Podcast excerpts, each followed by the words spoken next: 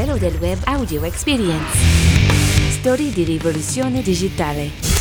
Milano Digital Week è ufficialmente cominciata la settimana milanese dedicata all'innovazione e al digitale. Fino al 17 marzo tantissimi eventi in programma con un'attenzione speciale all'intelligenza artificiale. Arriva l'Erasmus per le start-up, si chiama Global Startup Program ed è un'iniziativa promossa dal Mise che partirà da maggio. Verranno selezionate 120 start-up impegnate nell'innovazione che potranno trascorrere un periodo dai 3 ai 6 mesi presso gli incubatori e acceleratori degli Stati Uniti, del Regno Unito, del Giappone o della Cina. Toyota porterà gli astronauti giapponesi sulla Luna. JAXA, l'agenzia aerospaziale giapponese, aveva già detto due anni fa che il paese del Sollevante stava lavorando per andare sul nostro satellite. Ora la novità è che sarà Toyota a produrre il rover lunare, che dovrebbe costare 200 milioni di dollari. Debutta ufficialmente il 5G. Verizon accende la nuova rete nelle città di Houston, Indianapolis, Los Angeles e Sacramento. La nuova tecnologia dovrebbe mandare in pensione la LTE. Amazon ha esteso anche all'Italia il programma Alexa Developer Developer Rewards che prevede una remunerazione per gli sviluppatori delle skill più apprezzate dal pubblico. L'ammontare economico dipenderà dal livello di interesse suscitato sul pubblico e si tratta di valutazioni riservate ad Amazon,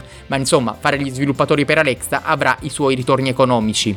Adesso veniamo ai social media, Twitter arriva allo swipe up per la condivisione di foto e video nei tweet. Facebook avrebbe perso 15 milioni di utenti solo negli Stati Uniti dal 2017, secondo uno studio di Edison Research. Spotify denuncia Apple alla Commissione Antitrust europea per concorrenza sleale perché penalizza gli sviluppatori di app concorrenti alla casa di Cupertino. Insomma, Spotify sarebbe penalizzata rispetto ad iTunes. Chiudiamo con altre app, questa volta a sfondo sociale. Google annuncia Lookout, un'applicazione sviluppata per aiutare i non vedenti e gli ipovedenti grazie alle notifiche vocali sui possibili ostacoli che dovrebbero trovarsi davanti e per mezzo di una fotocamera e un algoritmo di apprendimento automatico che impara a riconoscere conoscerli in tempo reale, mentre un altro progetto che riguarda un'app, questa volta tutta italiana, che aiuta i diversamente abili, si chiama Moving Wheels e permette a chi ha difficoltà di movimento di conoscere i percorsi più veloci senza trovare ostacoli. Il progetto che ha la missione di rendere le città un luogo dove la mobilità sia più facile per tutti è alla ricerca di smart cities o semplicemente aree urbane e turistiche per i test. In bocca al lupo al suo founder Alessandro Fellegara.